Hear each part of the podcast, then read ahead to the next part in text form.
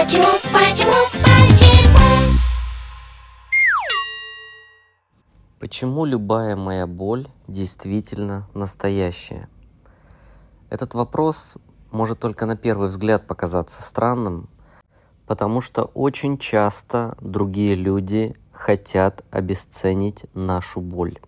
Из-за чего мы начинаем в ней сомневаться. Нам начинает казаться, а может быть я действительно что-то гоню, а может быть мои переживания – это действительно ерунда. Посмотрите, как часто нам говорят такую фразу, да, не бери в голову, хватит об этом думать, перестань тревожиться, Соберись, тряпка. Сколько можно в конце концов ныть? Почему ты так воспринимаешь это близко к сердцу? Что ты ню не распустила, ты посмотри, вот есть люди, у которых действительно настоящее страдание. Или вот только что я прочитала, что твои страдания это на самом деле невроз, это какая-то ерунда, Тебе нужно снять свои ограничивающие убеждения, тебе нужно вырасти, тебе нужно перестать иметь инфантильную позицию, и тогда тебе перестанет больно сразу же. И под воздействием других людей мы начинаем сомневаться в том, что чувствуем. Дело в том, что научно доказано, что другие люди влияют на нас сильнее, чем мы влияем на себя сами. Научно доказано. Это те самые легендарные эксперименты доктора психологических наук Валерии Мухиной, в результате которых был снят фильм, который называется «Я и другие», еще в 70-х годах, черно-белый документальный научно-популярный фильм. И он произвел революционную сенсацию, потому что мы всегда уверены, что мы, конечно, прислушиваемся к другому мнению, но мы же не идиоты – мы же не будем искажать собственные чувства под влиянием других людей. Мы же всего лишь к ним прислушаемся, и все. И на этом поставим точку. Никто же не может мне назвать черное белым, и я еще что с ним соглашусь, что ли? Я что, дура, что ли? Конечно, на черное скажет белое, может быть только один из тысячи. Но давление группы нелегко выдержать любому из нас. Особенно если от нашего решения ничто не изменится, если предмет конфликта не особенно важен, незначим. И Мухина решила провести серию экспериментов, в том числе с ребятишками, где под воздействием мнения других людей люди переставали доверять своим органам чувств. Они соленое вдруг называли сладким. Причем они были уверены, что это действительно сладкий вкус, Хотя первоначально у них четко язык показывал, это соленый вкус. Но из-за того, что другие рядом дети, которые сидели, подставные, говорили, нет, каша сладкая, другой говорил сладкая, третий сладкая, четвертый, пятый, в этот момент у мозга возникает нереальное напряжение, когнитивный диссонанс мощнейший. Но мы не можем быть исторгнутыми из группы, потому что наш мозг так запрограммирован, что когда группа нас исторгает, мы чувствуем фактически опасность за свою жизнь. И поэтому мозг, как продукт эволюции, начинает буквально менять нам ощущения, подкручивать их таким образом, чтобы мы согласились с группой лиц. И поэтому участники экспериментов говорили, ну вообще-то да, действительно, мне показалось, что соленое на самом деле сладкое. Мухина проводила эти эксперименты и на взрослых людях, и она обнаружила, что действительно повлиять на человека очень легко. Поэтому восприятие собственной боли начинает искажаться под воздействием на нас других людей. И почему же это страшно? Почему это действительно настоящая проблема? Дело в том, что какую бы мы ни испытывали боль, если мы что-то начинаем чувствовать не так, неважно по какой причине, правы мы или неправы, инфантильные мы или зрелые, мы какие-то супер правильные или супер поломанные невротические, если мы начинаем чувствовать любую боль внутри, она всегда настоящая. Даже если рядом человек говорит, ну-ка, ну-ка, расскажи мне, почему тебе больно. Так это ж какая-то ерунда, ты что? Это на самом деле полная фигня, у тебя не должно болеть. Замечали такое, что иногда человек сознается честно, вот по таким-то причинам я испытываю эмоциональную подавленность, мне больно. Вот под этим словом может целый хоровод различных состояний находиться. И поэтому я в совокупности говорю неким основанием, да, фразой «мне больно». Так вот, бывают люди, которые могут сразу в комментариях или в личном опыте, или за спиной говорить, ну какая вообще чушь, ну нашла она из-за чего страдать, но это же должно быть стыдно, это бессовестно, это вообще как так она может себе позволить, это неправильно, это предосудительно. То есть у нас сразу же возникает целый хоровод цензоров, которые знают, как правильно, а как неправильно. И я всегда привожу один и тот же пример – который сразу становится понятным, если немножко экстраполировать его на себя.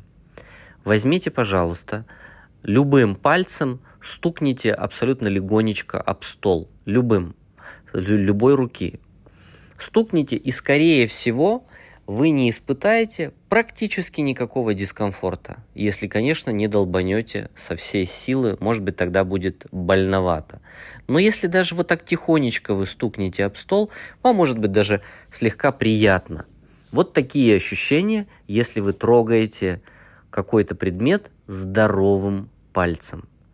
А теперь представьте, пожалуйста, что какой-то другой человек, к сожалению, абсолютно неудачно упал, и тем пальцем, которым вы только что трогали стол, вот он этот палец сломал. Сломал больно очень. Вот только что у него был здоровый палец, а прямо сейчас, еще раз говорю, неважно по какой причине, он поскользнулся, потому что невнимательный, его подставили, или это был злой рок, или это был какой-то знак со стороны Вселенной, мы сейчас туда не лезем. Человек сломал палец.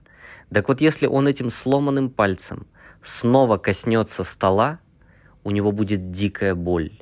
И со стороны люди, которые не знают о том, что палец сломан, они скажут, ты что, дура что ли? Ты больная какая-то вообще? Что с тобой происходит? Ты зачем тут так вот картинно изображаешь страдания? Из-за того, что ты пальчиком коснулась стола, тебе больно? Вот давай я сейчас пальчиком коснусь стола. Вот я коснулась, и мне не больно. А какого хрена больно тебе? Ты, наверное, дура. Хорошо, невротичка или просто больная на голову. Я, кстати, подозревала.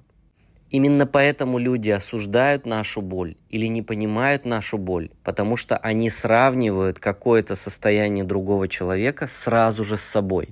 Так опять устроен человек, он по-другому не умеет, если только он не ходит по воде или настолько духовно развит, что может 365 дней питаться одними лучами солнца, и все с ним будет хорошо. Все остальные сразу сравнивают, примеряют на себя. И если в своей картине мира, в своей реальности у меня этот палец не болит, а она задела об стол, ну, наверное, она дура, что так сразу начинает или плакать, или страдать, или испытывать все негативные эмоции на лице. Нам кажется это странным. Поэтому, дорогие друзья, очень часто важно понимать, что у какого-то человека больно может быть от любой ситуации, даже казалось бы от самой глупой, потому что у него есть какой-то исторический контекст. У него есть какие-то события, которые с ним случились и сделали ему очень больно. Возможно, кстати, это было 20 лет назад. Боль никуда не делась. То, что называется, неправильно срослось.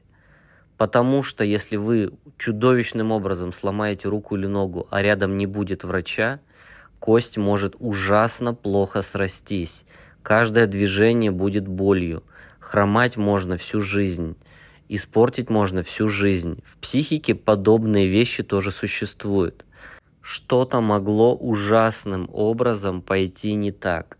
И человеку больно – это может показаться смешным, что на какую-то ситуацию он реагирует. Возможно, он ведет себя чуть-чуть неадекватно, да, действительно. Возможно, он не прав с точки зрения каких-то социальных вещей. хочется сделать ему замечание, но его боль действительно имеет смысл. Она действительно реальна. И он ничего хорошего от нее не испытывает. Кстати, возможно, он пробовал от нее избавиться какими-нибудь способами, которые к результату не привели. И боль из-за этого не уменьшилась.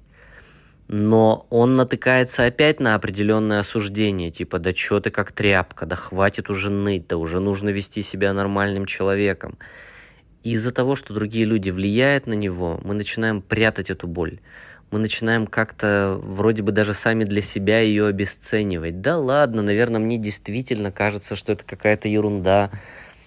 И мы таким образом что делаем? Мы подавляем свое эмоциональное состояние вместо того, чтобы его переработать, перепрожить, освободить какие-то эмоции, которые в противном случае становятся токсичными.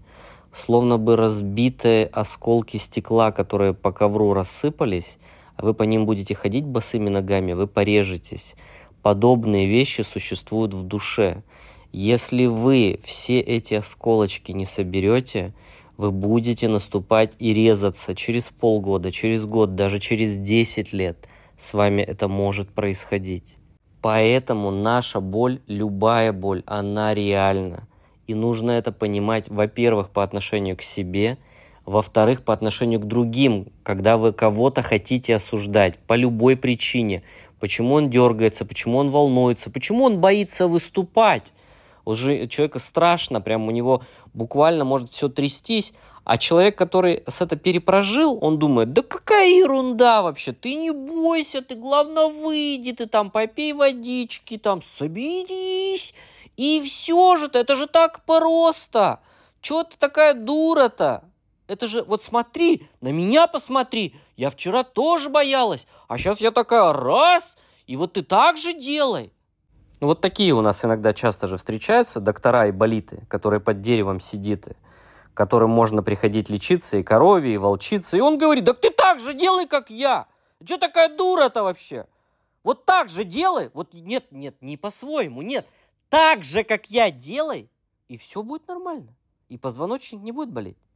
И вот мы когда встречаемся с такими лекарями, которыми бывает иногда наша мама или наш папа, наши тети, дяди, родственники, старшие братья, сестры, наши лучшие друзья, которые вроде нормально-нормально, а потом бац, начинается «Что это за такое? Так не надо себя вести! Ну-ка, хватит ныть!»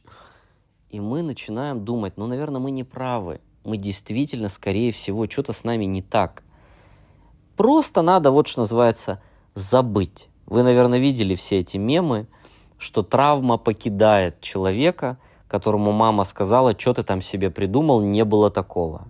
И человек такой, о, действительно, да, и сразу же избавился от какой-то травмы, которая у него болит. Тогда мне право жить своей судьбой. Не сыпь мне соль говори на взрыв. Не сыпь мне соль на рану, она еще. И, возможно, у вас сейчас есть вопрос, зачем я об этом с вами говорю? Зачем я подчеркиваю реальность нашей боли? С тем, что от нее можно избавиться только в том случае, если вы действительно для начала – признаете ее наличие. Не обесцениваете, сами себя за это не осуждаете, не невротизируетесь на этой почве. А невротизация – это противоречие. Когда вроде бы я сегодня сказала себе, да, я принимаю боль, все-все-все, согласилась с этим, а завтра на каком-нибудь мотивационном тренинге или от какой-нибудь подруги, или от директора услышала, нельзя так больше делать, ну-ка соберись. Я такая думаю, все, соберусь. А вечером опять я принимаю боль, а завтра я собралась. Туда-сюда, туда-сюда. Энергия начинает раскачиваться. Личность немножко дестабилизируется. А если в таком состоянии прожить несколько лет, действительно внутренние качели начинают разрывать изнутри. Вот что такое невротизация, когда мы сами своими руками начинаем себя расшатывать вместо того, чтобы собирать себя – Поэтому нужно честно себе признаться. Любая ваша боль, которая длится давно, которая возникла, как вам кажется, по какой-то глупой причине, которая возникла, может быть, прямо вчера или совсем недавно, она реальна.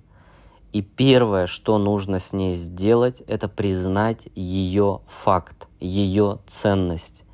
Искренне и честно, хоть при других людях, хоть при том, что когда вы наедине, вы говорите себе «мне больно», «мне действительно неприятно и больно».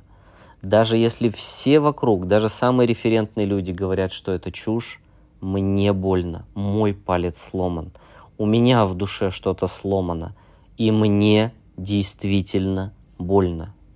С этого начинается избавление, не от попытки убежать. Завтра перестанет болеть просто так. Может быть, не перестанет, кстати. Потому что, опять же, именно внутри вашей личности, при определенных ваших особенностях вашего генезиса, вашей генетики, вашего воспитания, вашего контекста, ваших каких-то природных качеств, ваших травм, которые вы, возможно, никак не ощущаете, но они есть.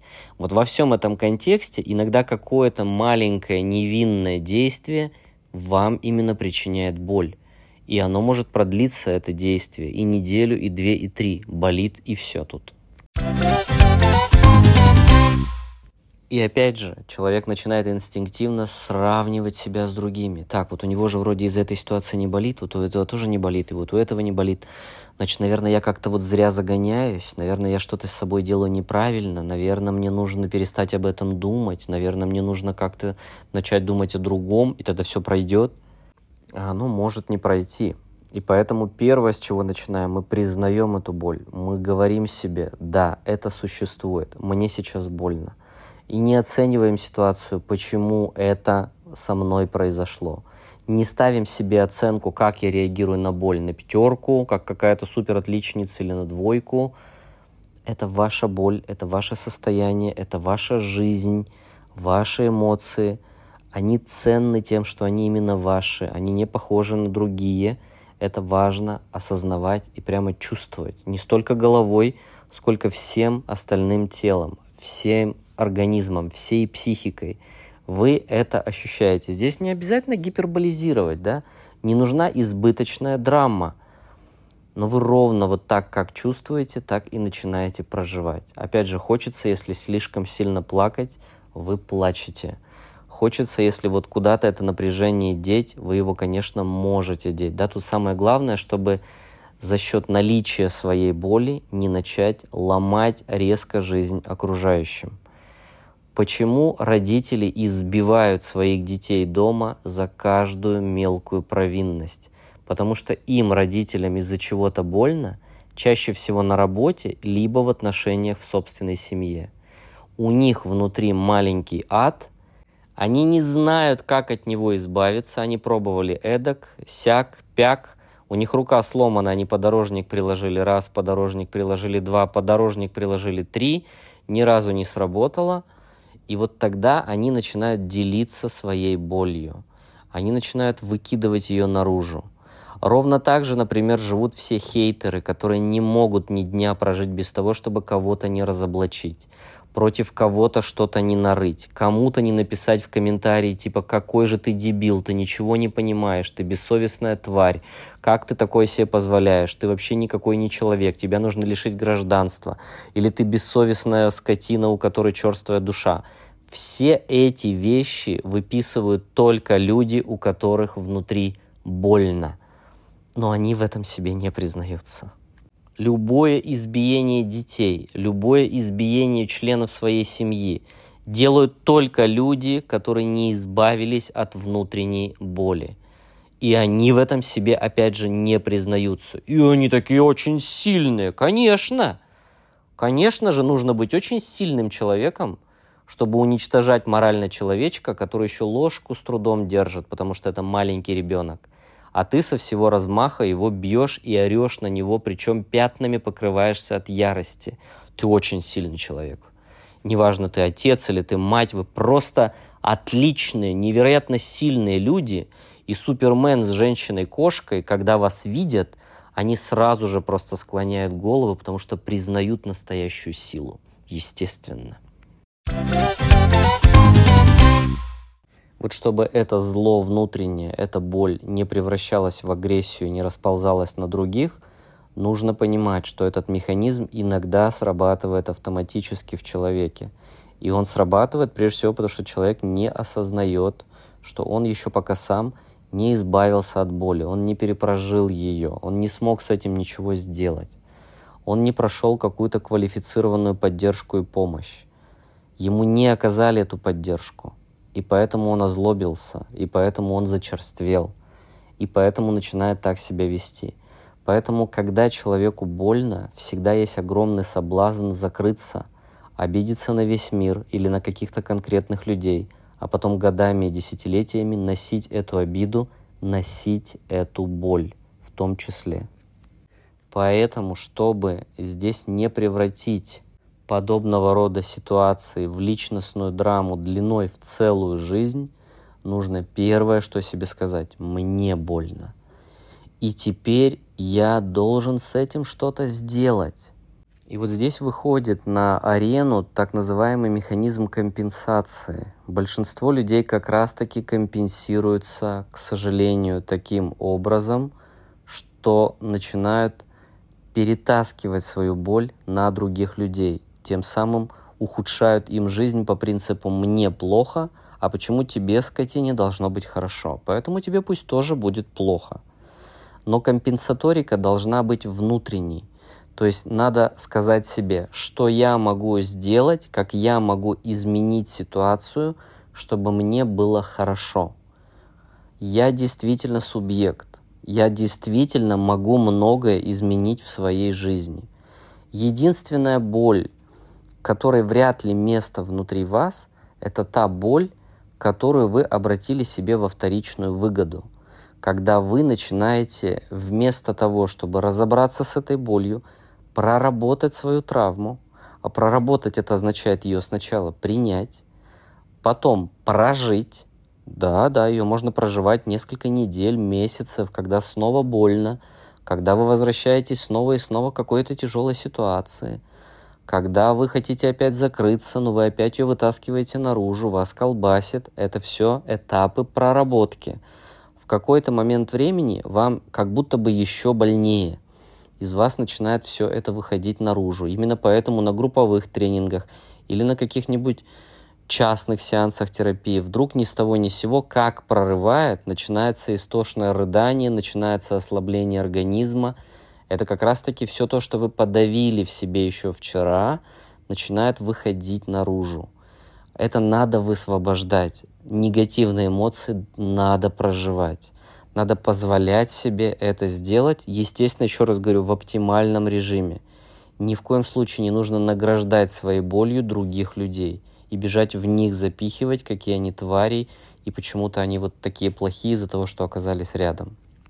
После того, когда вы проживаете эти эмоции, важно осознать, что есть другие альтернативные пути выстраивания стратегии собственной жизни, то есть другие личностные сценарии. Еще одним этапом проработки, когда вы узнаете, как вы делали неправильно или вам сделали неправильно, и как теперь можно правильнее, эффективнее, личностно более целостно. И вы начинаете теперь вот такими новыми способами наполнять себя – то есть обеспечиваете гораздо больше приток положительных эмоций в своей жизни, чем отрицательных. И вот уже в какой-то момент времени у вас перестает болеть. Перестает болеть полностью. Вот тогда вы проработали конкретную травму и избавились от боли. Избавились от желания выплевывать из себя токсичные эмоции либо на мужа, либо на детей – либо на подруг, либо на шоу каких-нибудь там звезд, популярных людей.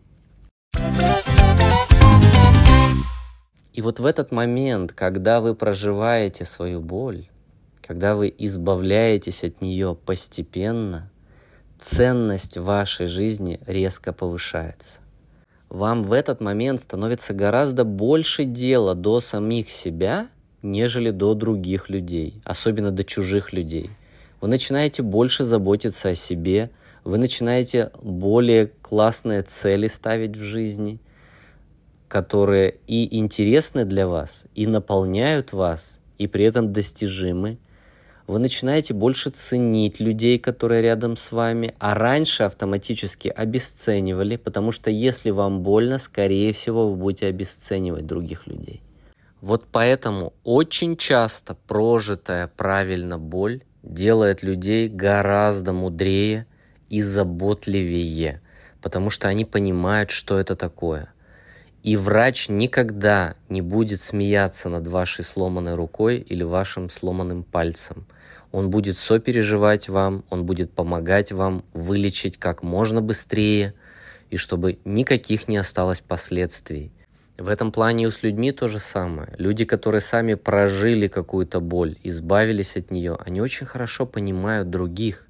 В этом плане большинство психологов и терапевтов сами когда-то прожили настоящий ад.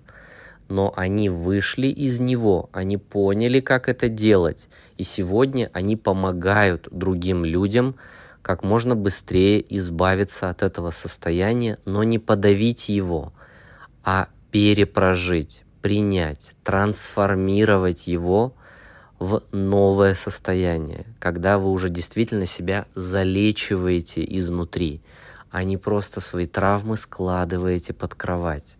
Ведь они таким образом начинают формировать ваше бессознательное.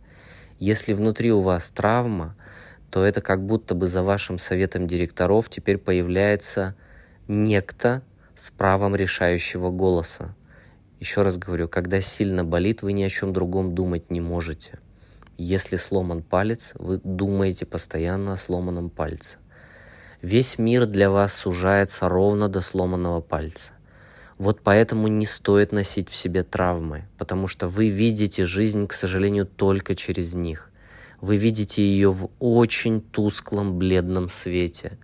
Много раздражения, много фрустрации, много агрессии, опять подавленной много токсичных тяжелых мыслей, опять подавленных.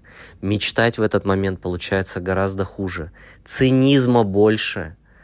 Ощущение черно-белости гораздо больше. Вы начинаете видеть мир в одном сплошном несовершенстве. Вы начинаете подмечать недостатки вместо того, чтобы максимально фокусироваться на достоинствах.